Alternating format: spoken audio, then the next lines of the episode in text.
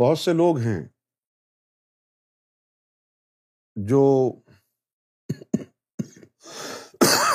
حق کی تلاش میں ہیں۔ لیکن حق کو تلاش کرتے کرتے جب وہ مختلف حق کے دائیوں سے ملتے ہیں، مختلف روحانی اور مذہبی تنظیمات میں شمولیت اختیار کرتے ہیں۔ مختلف علماء کرام سے ملاقات کرتے ہیں۔ مختلف پیران نظام سے ملاقات کرتے ہیں۔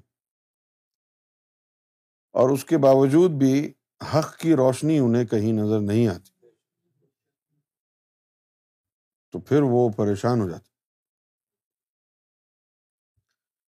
جس طرح فیس بک کے اوپر تقریباً دو آئی ڈیز ایسی ہیں جس طرح جو جن کی باتوں میں، جن کی پوسٹس میں پاکستان اور اسلام کے حوالے سے طنز اور کنایا ہی نظر آتا ہے۔ جس طرح ایک تو آئی ڈی ہے انگرا۔ تنقید کرتے کرتے وہ گستاخی کی حدود پار کر لیتے ہیں۔ یعنی ان کو یہ معلوم نہیں ہوتا کہ آج اسلام کا جو حال ہے، وہ مسلمانوں کی وجہ سے ہے۔ تم محمد رسول اللہ صلی اللہ علیہ وسلم پر تنقید نہ کریں۔ محمد رسول اللہ نے تو لوگوں کو دہشت گردی کرنا نہیں سکھائی۔ محمد رسول اللہ نے تو لوگوں کو بےمانی کرنا نہیں سکھائی۔ بھائی حضور پاک صلی اللہ علیہ وسلم نے تو مسلمانوں کو نہیں کہا کہ تم فراڈ کرو، جھوٹ بولو، قتل و غارت کرو۔ یہ جو کچھ کر رہے ہیں، یہ تو اپنی بد باطنی کی وجہ سے کر رہے ہیں۔ تو مسلمانوں پر تنقید کرتے ہوئے کچھ مسلمان ہی ایسے ہیں جو تمام حدود پار کر جاتے ہیں اور مسلمانوں کو رگڑا لگاتے لگاتے وہ نبی مکرم صلی اللہ علیہ وسلم کی شان میں بھی بے باکی سے گفتگو کرتے ہیں۔ یہ زمانہ آخر ہے۔ یہاں آپ دیکھیں گے کہ لوگ ہر طرح کے ایب میں ملوث ہیں۔ عقیل احمد صاحب فرماتے ہیں کہ میں آپ کا پروگرام بہت شوق سے سنتا ہوں۔ آپ کے پروگرام سے بہت ساری راز کی باتیں پتہ چلتی ہیں۔ بے شک گوہر آپ کے پاس بہت سارے راز کی باتیں پتہ چلتی ہیں۔ عقیل صاحب صرف راز کی باتیں ہی نہیں سننی ہم نے۔ ہم نے راز بھی حاصل کرنا ہے۔ ہم نے راز بھی حاصل کرنا ہے۔ رب کو بھی پانا ہے۔ یہ وہ دور نہیں رہا کہ جس دور میں ہم رب کی محبت کے قصے اور کہانی سن کے خاموشی سے بیٹھ جاتے تھے کہ بھائی ہمارے بس کی بات تو ہے نہیں۔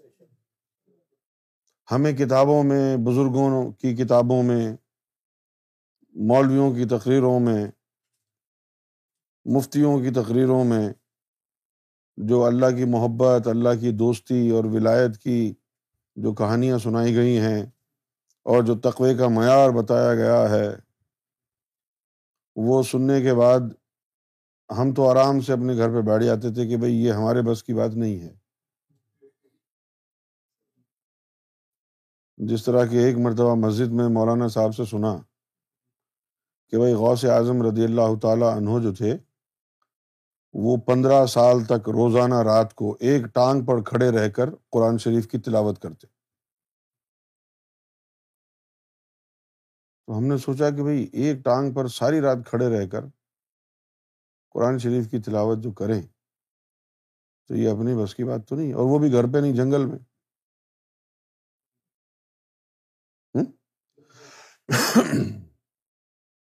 پھر ایک دفعہ ہم نے یہ قصہ سنا۔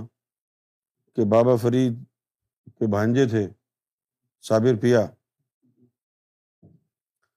تو بابا فرید کی بہن نے اپنے بیٹے کو اپنے بھائی کے پاس چھوڑ دیا روحانی تربیت کے لیے۔ تو کچھ عرصہ بعد وہ جب آئی ملنے کے لیے بیٹے سے تو دیکھا کہ بیٹا جو ہے بڑا ہی کمزور ہو گیا ہے، آنکھیں دھس گئی ہیں، ہڈیاں نکل آئی ہیں۔ انتہائی نحیف اور لاغر اسے چلنا بھی اس کے لیے دشوار ہے۔ تو بہن نے اپنے بھائی سے پوچھا کہ آپ اس کو کھانا وانا نہیں دیتے ہیں؟ دیکھو میرے بچے کا کیا حال کر دیا ہے۔ تو بابا فرید نے ان کو بلایا، بھانجے کو کہا کہ بھائی، ایک روٹی جو ہے اپنے لیے بھی رکھ لیا کر۔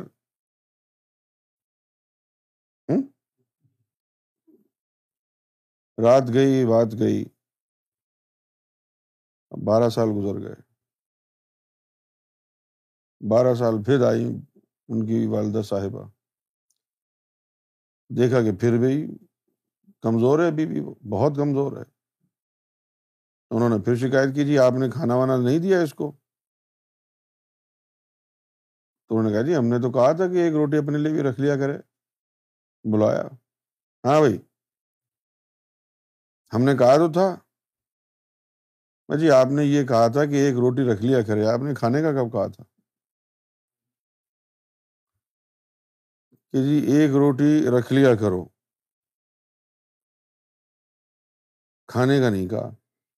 اور وہ اتنے یعنی عظیم ان کا کردار مبارک ہے کہ انہوں نے رکھنے کا کہا، کھانے کا نہیں کہا، تو انہوں نے پوچھا بھی نہیں کہ جی آپ صرف کھانے کا کہہ رہے ہیں، رکھنے کا کہہ رہے ہیں، آپ نے کھانے کا تو نہیں کہہ رہے نا؟ یا کھایا بھی کروں۔ یعنی کیا دشمن تھے اپنے پیٹ کے وہ؟ بھوک نہیں لگتی تھی، ربڑ کے بنے ہوئے تھے۔ روبوٹ تھے۔ ہماری سمجھ میں تو نہیں آتی یہ باتیں یار۔ کیوں نہیں آتی ہماری سمجھ میں؟ کیوں ہم ان پر عمل کرنا چاہتے ہیں؟ روحانیت میں چلنا چاہتے ہیں۔ سننے کی حد تک تو واہ واہ والی بات ہے یہ کہ دیکھو جی کیا بات ہے جی۔ دیکھو جی بارہ سال تک کچھ نہیں کھایا۔ اور انہوں نے کہا جی ایک روٹی رکھ لیا کرو تو پھر بارہ سال تک ایک روٹی رکھتے رہے۔ اب یہ جو باتیں ہیں کہ بھائی چھتیس سال تک انہوں نے کچھ کھایا نہیں، اپنی سمجھ سے تو باہر ہے۔ کیونکہ جب ہم اپنے آپ کو دیکھتے ہیں کہ بھائی چھتیس گھنٹے کا روزہ رکھ لوں، تو چھتیس گھنٹے کا روزہ رکھنے سے ہی جو ہے وہ کپ کپی تاری ہو جاتی ہے۔ چھتیس گھنٹے یو نو سترہ اٹھارہ گھنٹے کا روزہ رکھتے ہیں تو آنکھیں باہر نکلتی ہیں۔ چھتیس چھتیس گھنٹے کا اگر روزہ رکھنے کا کوئی کہہ دے گا تو پھر ایک ہی روزہ رکھیں گے ایک سال میں۔ تو اب وہ زمانہ چلا گیا ہے۔ یہ کام آپ کے جو ہے، مولویوں نے کیا ہے۔ ولیوں کے ایسے قصے سنائے کہ لوگ صرف ولیوں کی تعریفیں کریں، ان کی تعلیم پر کوئی نہ جائے۔ کہ جی وہ تو چھتیس سال تک وہ یار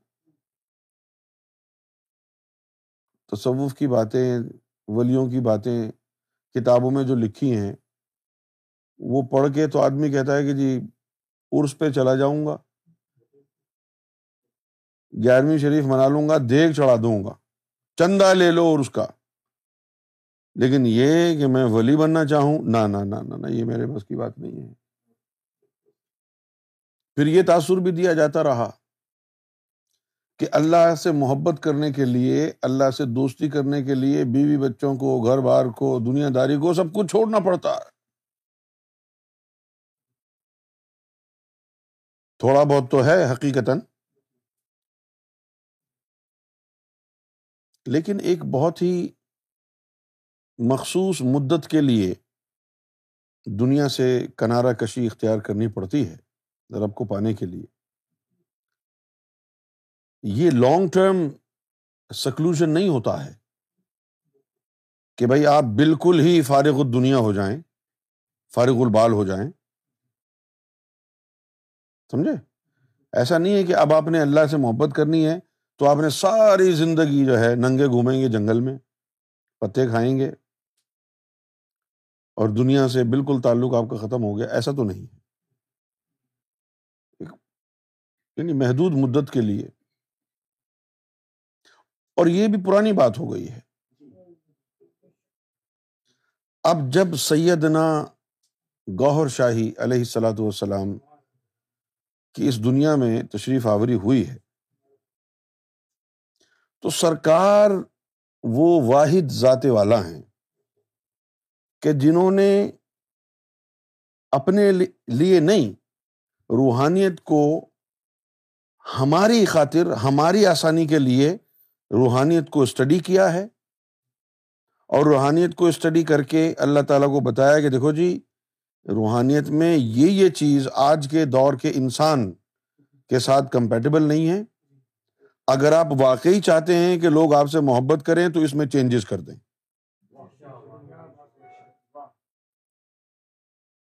اب اس دور میں جہاں آپ انٹرنیٹ موجود ہے آئی فون ہے آئی پیڈ ہے، ٹھیک ہے؟ ایئر کنڈیشن ہے، گاڑیاں ہیں، دنیا کی ہر سہولت ہے۔ اب اس دور میں اگر آپ یہ کہیں کہ بھائی میں جو ہے وہ زمین کے اوپر سوؤں، تکیے کی جگہ پتھر لگاؤں ایئر کنڈیشن استعمال نہ کروں، گرمی ہے تو ہونے دو، لوگوں کا امتحان نہ لینا آزمائش جو ہے وہ زمانے کے حساب سے بدل جاتی ہے۔ اب جو قرآن شریف میں اللہ تعالیٰ نے پانچ چیزوں کی آزمائش کا ذکر فرمایا ہے، اب وہ ویلڈ نہیں ہے۔ اس لیے ویلڈ نہیں ہے کہ اب زمانہ بدل گیا ہے۔ پہلے تو یہ تھا، ذکر کیا ہے کہ بھائی خوف سے ڈرائیں گے، دشمن کا خوف۔ دشمن کا خوف اس وقت تھا جب کوئی پولیس نہیں تھی، جب کوئی آرمیز نہیں تھی۔ حضور پاک کے دور میں خوف تھا نا کہیں یہاں سے آ کے نہ مار دے، وہاں سے آ کے نہ مار دے، کوئی خیموں میں رہتے تھے یا کچے مکان ہوتے تھے۔ کوئی اسٹریٹ لائٹس نہیں ہوتی تھی۔ Mugging was very easy you know اور مگنگ کیا؟ یہ تھوڑی تھے کہ چھین کے کوئی پرس بھاگ گیا۔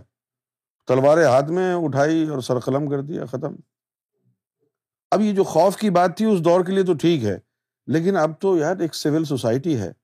جگہ جگہ پولیس اسٹیشن بنے ہوئے ہیں، پولیس پٹرول ہے۔ تو اب خوف نہیں ہے، شہری کو جو ہے، اس کی پروٹیکشن، اس کے مال کا، اس کی جان کا، اس کی عزت کا پروٹیکشن حکومت کی ذمہ داری ہے، انہوں نے لے لی ہے۔ تو اب یہ خوف سے تو آزمائش ہو نہیں سکتی۔ ابھی یورپ کے ممالک ہیں، کینیڈا ہے، یو کے ہے۔ اگر آپ کی جاب نہیں ہے، ریڈنڈنٹ ہو گئے ہیں تو وہ سوشل اسسٹنس مل جاتی ہے۔ آئرلینڈ ہے۔ تو اب یہ نہیں کہ آپ بھوکا بھوکا مریں۔ لیکن قرآن شریف میں لکھا ہوا ہے کہ بھوک سے آزمائیں گے۔ اب یہاں پر ایسی چیزیں ہیں ہی نہیں کہ آپ خوف سے اور بھوک سے آزمائے جائیں۔ تو آزمائشوں کا دور بدل گیا ہوگا یقیناً۔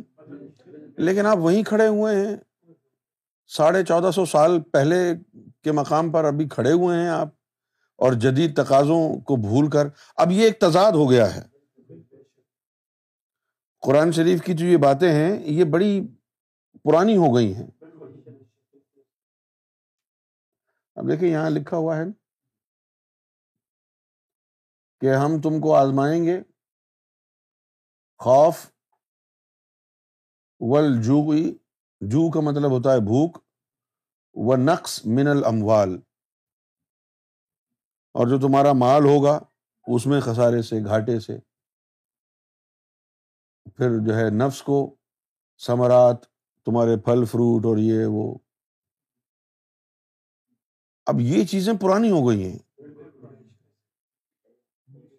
اس وقت تو ہے ہی نہیں۔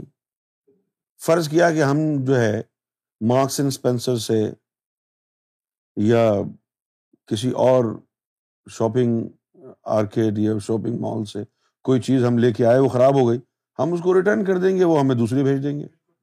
اب وہ نقص من الاموال والی بات تو ختم ہو گئی۔ اب یہ جو زمانہ ہے، اس میں ہر چیز کی انشورنس ہے۔ ٹھیک ہے؟ جس طرح عمر بن خطاب نے جا کے بی بی فاطمہ کے گھر کو آگ لگا دی۔ آگ لگا دی، گھر جل گیا، ختم ہو گئی کہانی۔ لیکن اگر بی بی فاطمہ کا آج گھر ہوتا اور عمر بن خطاب اس کو آگ لگاتے تو بی بی فاطمہ جو ہے انشورنس کلیم کا کلیم مار دی کہہ دی جی دیکھو عمر بن خطاب میرا گھر جلا گیا، چلا گیا۔ میرا تو قصور نہیں اور پریشان بھی نہیں ہوتی وہ۔ اب ہم دیکھتے ہیں کسی کے جو ہے وہ کہ یعنی گھر کو آگ لگ گئی ہے، باہر کھڑے ہوئے ہنس رہے ہیں۔ ارے یار، تمہارے تو گھر کو آگ لگ گئی ہے، تم پریشانی نہیں ہو۔ اچھا انشورنس کا کلیم ماریں گے، پیسے مل جائیں گے۔ کسی کی گاڑی کا شیشہ ٹوٹ گیا، کہتے جی فری میں آ کے ریپلیس کر دیں گے۔ یار، زمانہ بدل گیا ہے۔ آنکھیں کھول لو اپنی۔ یہ قرآن شریف کو اپڈیٹ کرنے کی ضرورت ہے۔ اب جب یہ باتیں جو آپ کو لوگوں کو بولتا ہے، تو آپ کہتے دیکھیے، یہ قرآن کا گستاخ ہے۔ زمانہ بدل گیا ہے۔ اللہ میاں، آپ کی طرح جو ہے دقیانوسی خیالات کا مالک نہیں ہے۔ اب ہمارے بڑے مسلمان جو ہے ہندوؤں کو گالی دیتے ہیں کہ دیکھو جی یہ انسان کی بلی چڑھاتے کیا بولتے کہتے جی انسان کی بلی چڑھاتے ارے یار، آپ وہ دن رات واقعہ سنتے ہیں، ابراہیم علیہ السلام کا، اسماعیل علیہ السلام کا، کہ بھائی ابراہیم علیہ السلام کو خواب میں دکھایا گیا تو انہوں نے اپنے بیٹے کو کہا کہ بھائی اللہ نے تمہاری قربانی مانگی ہے۔ تو اسماعیل علیہ السلام نے کہا جی جو اللہ کو منظور ہو تو وہ بیٹے کو لٹایا چھرا چلانے کے لیے اور پھر اچانک جو ہے فرشتے نے کہا جی دمبا آ گیا بس قبول ہو گئی۔ وہ لمحہ تھا کہ جہاں اللہ تعالیٰ نے انسان کی قربانی کو جانور کی قربانی میں تبدیل کیا۔ اس سے پہلے انسان کی یہ قربانی دی جاتی تھی نا۔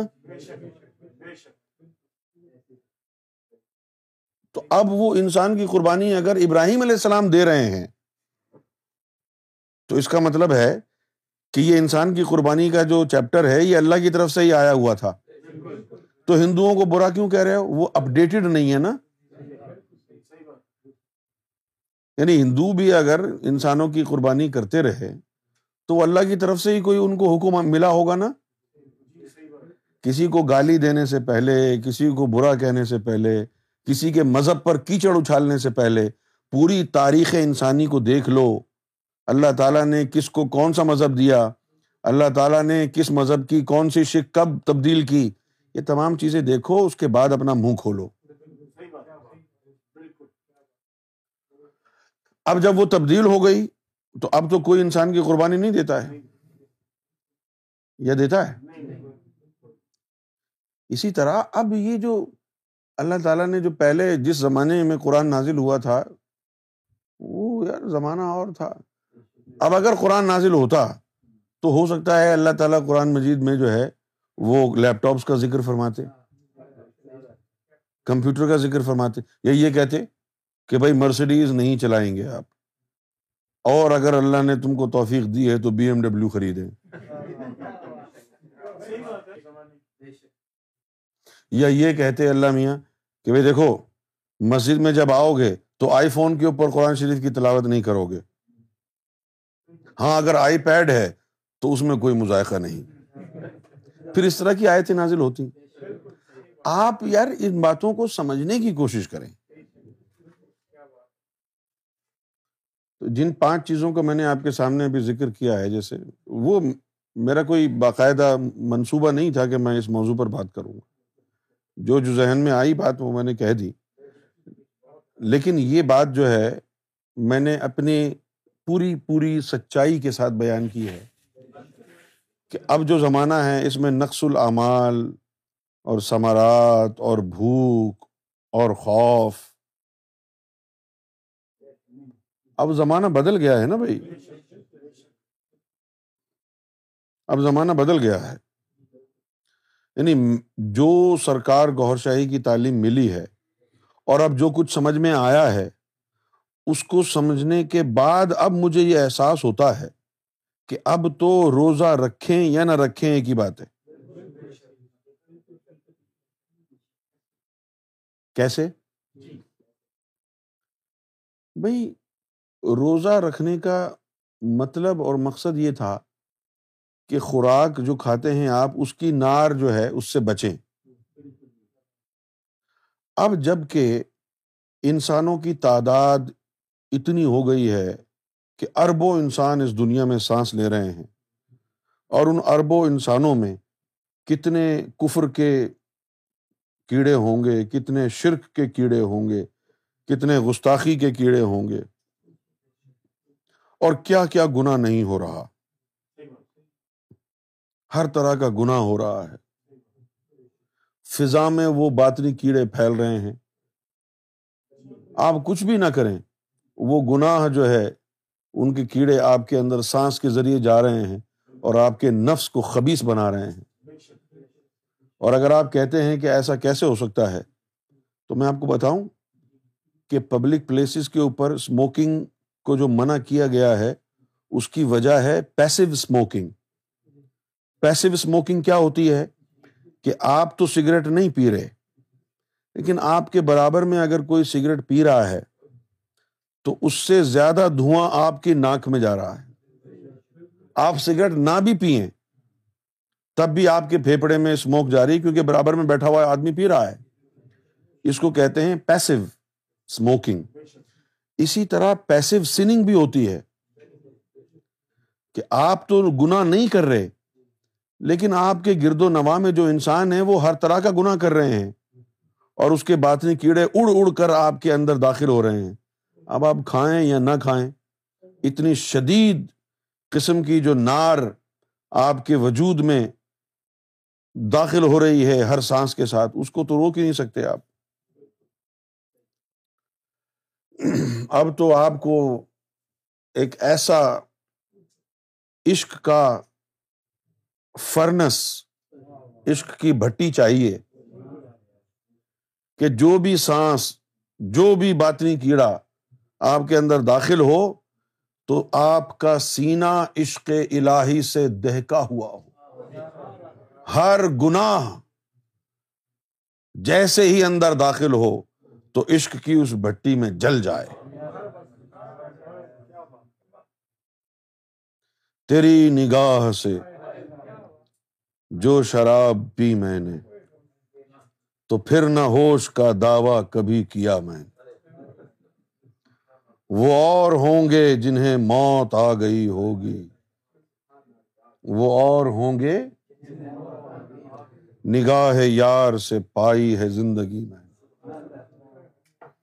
یعنی عشق کی بھٹی لگی ہوئی ہو۔ اور اب سیدنا گور شاہی جو ہیں، وہ یہی کام کرنے کے لیے تشریف لائے ہیں کہ اب یہ تم تینتیس دفعہ اللہ اللہ اکبر الحمد للہ سبحان اللہ یہ تینتیس دفعہ تصبیح پر جو دانے ہیں، اس پہ پڑھ پڑھ کے آپ کوئی فرق نہیں پڑے گا۔ سمجھے؟ اب یہ نمازیں اور ذکر فکر سے کوئی فرق نہیں پڑے گا۔ اب تو آپ کو عشق کی بھٹی لگانی پڑے گی۔ جب وہ عشق کی بھٹی لگے گی اندر سینے میں، تو پھر ہی جو ہے، ہر وقت کا جو غسل ہوگا، اسی سے آپ پاک صاف رہ سکتے ہیں۔ سمجھے آپ؟ اب جیسے گرمیاں ہوتی ہیں، حبس ہوتا ہے، شدید پسینے آتے ہیں، گرمی ہوتی آپ صبح نہائیں باہر چلے جائیں ایک گھنٹے بعد، پھر وہی کیفیت ہو جاتی ہے۔ صحیح؟ پھر دوپہر کو آپ آئیں اور پھر نہا لیں، تو پھر بہتر ہو گیا۔ لیکن پھر آپ باہر نکلیں، کام دھندا کچھ کریں، پھر وہی کیفیت ہو گئی۔ پھر سارا پسینہ پسینہ، ریت ریت۔ پھر شام کو دوبارہ گھر آ جائیں اثر کے وقت پھر نہ لیں۔ یعنی آپ وہ گندے ہوتے رہیں گے۔ اور اگر ہر وقت شاور آپ کے سر پر لگا رہے۔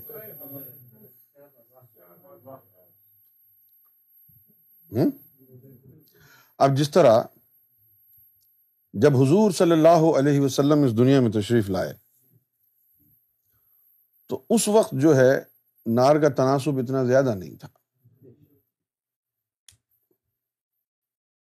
جس طرح آپ دیکھیں گے کہ جب ہم ہمارے والد صاحب قصہ کہانی سناتے تھے اپنے دور کی، تو ہم کو بڑی حیرت ہوتی تھی۔ وہ کہتے تھے کہ دیکھو کتنی مہنگائی ہو گئی ہے۔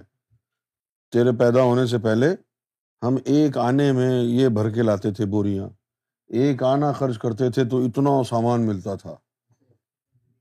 ایک آنا اور روپے میں سولہ آنے ہوتے تھے۔ تو وہ کہتے تھے کہ ہم ایک ایک روپے میں مہینہ مہینہ ہم نے گزر بسر کی۔ تو ہم لوگ ہنستے تھے یار کیا بول رہے ہیں؟ ایک روپے میں ایک مہینے گزر بسر کر لی انہوں نے یار۔ تو اس کے بعد دیکھیں، جیسے جیسے وقت گزرا، تو کرنسی کی ویلیو کم ہوتی گئی۔ کرنسی کی تعداد بڑھتی گئی ویلیو کم ہوتی گئی۔ ٹھیک ہے؟ ابھی تیس سال پہلے پاکستان میں اگر کہتے تھے کہ جی یہ میں نے جو ہے دس لاکھ کا مکان لیا ہے، تیس سال پہلے۔ ٹائم بڑی جلدی گزر گیا۔ تیس سال پہلے کہتے دس لاکھ کا مکان لیا ہے تو بڑا مہنگا۔ بڑا مہنگا مکان ہے۔ لیکن اب اب کراچی میں ایک عام سا مکان بھی کروڑ سے کم نہیں ہے۔ میں خیال ابھی پندرہ بیس سال پہلے حافظ صاحب کا جو مکان تھا پی سی ایس سی سوسائٹی میں، کم سے کم ڈیڑھ دو کروڑ کا تو ہوگا وہ۔ تو اب دیکھیں آپ کہ وہ جو کرنسی ہے، وہ اس کی جو ہے تعداد یعنی انفلیشن بڑھتا جا رہا ہے۔ انفلیشن بڑھتا جا رہا ہے۔ کرنسی کی ویلیو کم ہوتی جا رہی ہے۔ کیوں بھائی؟ ایسا ہی ہوتا ہے نا۔ تو آدم علیہ السلام کے دور میں تھوڑی بہت عبادت ہو جاتی تھی تو بندے پاک صاف ہو جاتے تھے۔ جیسے جیسے وقت گزرا، پھر نئے آنے والے نبی نے زیادہ عبادت بتائی۔ یہ نہیں بتایا کہ بھائی اب زیادہ نہار آ گئی ہے دنیا میں، تو اب زیادہ عبادت کریں گے۔ پھر اس کے بعد اگلا مرسل آیا، اس نے اور زیادہ عبادت بتائی۔ دیکھیں آپ اللہ تعالیٰ نے روزوں کے بارے میں تو کہا ہے کہ اے مومنو مسلمانوں، تمہارے اوپر ہم نے روزے کیے اور تم سے پہلی امتوں پر بھی کیے، لیکن نماز کا تو نہیں کہا۔ یعنی نماز صرف عالم اسلام پر اتری، نماز صرف مسلمانوں پر اتری۔ آپ نے کسی عیسائی، کسی ہندو، کسی یہودی کو نماز پڑھتے ہوئے دیکھا؟ بائبل میں بھی کہیں نہیں لکھا ہوا کہ نماز پڑھو۔ تو یہ نماز کی عبادت خاص طور پر حضور کو دی گئی۔ صحیح ہے؟ ورنہ اس سے پہلے تھوڑی تھوڑی عبادت ہو جاتی تھی۔ تو کسی صحابی نے حضور سے پوچھا، یا رسول اللہ، نماز کے فضائل بیان فرمائے تو آپ صلی اللہ علیہ وسلم نے فرمایا کہ اگر تو نہر پر جائے اور پانچ وقت جو ہے تو وہاں نہائے۔ تو کیا تیرے جسم پر کوئی غلازت باقی رہے گی؟ تو اس نے کہا، یا رسول اللہ، پانچ دفعہ نہائے آدمی تو پھر کیا غلازت رہے گی؟ بالکل نہیں۔ تو آپ نے فرمایا کہ یہ نماز بھی اسی طرح ہے کہ دن میں تو پانچ دفعہ نماز پڑھے گا تو تیرا کوئی گناہ نہیں بچے گا۔ اب اس سے مراد کیا ہوا کہ دو نمازوں کے بیچ میں جو وقت گزرے گا، اس میں اتنے گنا تیرے نہیں ہوں گے کہ دوسری نماز کا وقت آنے تک اور نماز پڑھنے کے بعد وہ ختم نہ ہو سمجھ گئے؟ اتنے گنا ہوتے ہوں گے اس دور میں کہ بھائی آپ نے فجر کی جو نماز پڑھی ہے، فجر سے لے کر ظہر تک جو گنا ہوئے ہیں، وہ ظہر سے ظہر کی نماز پڑھی تو ختم ہو گئے سارے۔ پھر ظہر سے لے کر اثر تک جتنے گنا ہوئے ہیں، وہ اثر کی نماز پڑھی تو ختم ہو گئے سارے۔ پھر اثر سے لے کر مغرب تک جو گنا ہوئے، وہ مغرب کی پڑی تو ختم ہو گئے۔ اور اس کے بعد مغرب سے لے کر عشا تک جو ہوئے، وہ عشا پڑی تو ختم ہو گئے۔ اب یہ تو فرض تھا۔ یہ تو فرض تھا۔ فرض اس لیے تھا کہ دن بھر جو تمہارے گنا ہوتے رہے، ان سے چھٹکارا ملتا رہے۔ اب رات ہوتی ہے سونے کی۔ رات میں تو گنا آدمی کرتا نہیں ہے۔ لہذا پھر نفلی نمازیں رکھی جیسے یعنی تحجد کی نماز ہے اشراق کی نماز ہے، اور کیا ہے؟ ہاں۔ اب یہ جو نمازیں ہیں، اب گنا ونا تو ہے نہیں۔ رات بھر کوئی گناہ ونا تو کر نہیں رہے آپ نے سونا ہے۔ نہ کسی سے ملاقات کرنی ہے۔ اب اس دوران بھی نمازیں پڑھتے رہیں گے، تو پھر اس سے رب کا قرب ملے گا۔ دن کی نمازیں فرض تھیں، وہ دن بھر لوگوں سے ملنا جلنا ہے بےمانی، فراڈ کیا یا کچھ کیا، وہ صاف ہوتا رہا۔ تو اب انہوں نے وقفہ دے دے کر پانچ نمازیں جو ہے ان کے اوپر رکھی تاکہ یہ ان کے گناہ دھلتے رہیں۔ لیکن اب جو ہے، جو امام مہدی سیدنا گور شاہی نے جو اس میں یعنی نوید سنائی ہے، ترمیم فرمائی ہے، وہ یہ ہے کہ بھائی اب پانچ نمازیں جو ہے وہ ناکافی ہیں تمہارے گناہوں کو دھونے کے لیے۔ اب تو ہر وقت نور کا سلسلہ ہونا چاہیے۔ اب پانچ نمازوں سے گزارا نہیں ہوگا۔ اب ہر وقت نور کی فراہمی ہو، تبھی تم گناہوں سے دور رہو گے۔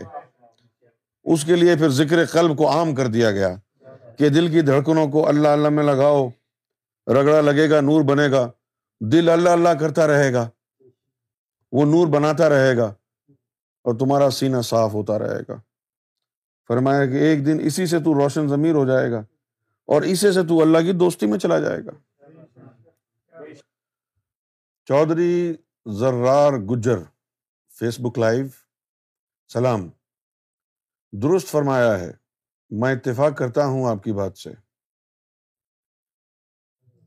محمد حنیف گور شاہی مرحبا، سرکار مرشد کی خدمت کرنے سے کیا مراد ہے؟ خدمت کا اصل معنی کیا ہے؟ کیونکہ آس پاس کے پیروں مرشدوں سے تو یہی پتہ چلتا ہے کہ پیر کے گھر کا کام کرنا، پیر کے پاؤں دبانا اور ان کو ہر وقت راضی رکھنا، اسی کا معنی خدمت لیا جاتا ہے۔ بھائی جان، اب یہ پیروں کا، مرشدوں کا زمانہ ختم ہو گیا۔ کیونکہ آج کا پیر ایسا ہے، آج کے دور کا پیر ایسا ہے، نہ شریعت پر عمل پیرا، نہ طریقت کی جان پہچان، نہ حقیقت سے واقف، نہ اللہ سے تعلق، نہ اللہ کے رسول سے تعلق۔ شہوت زدہ، جاہل پیر۔ جن کا کام عورتوں کی عزت و آبرو برباد کرنا ہو۔ جن کی نظر مرید کی جیبوں پر ہو، بینک بیلنس پر ہو۔ یہ تو وہ پیر ہیں جو لوگوں کو جو ہے اللہ کے راستے سے ہٹا کے شیطان کے راستے پہ لگا دیتے ہیں۔ پاکستان اور انڈیا میں ایسے پیر بھرے پڑے ہیں۔ ایسے ہی تو پیر رہ گئے ہیں اب۔ آپ کو اس دور میں اگر کوئی پیر ملا ہو، نظام الدین اولیا جیسا تو مجھے بتائیں اس کا نام۔ اگر آپ کو کوئی بابا فرید جیسا کوئی پیر ملا ہو۔ ہاں خواجہ غریب نواز جیسا کوئی پیر مل جائے۔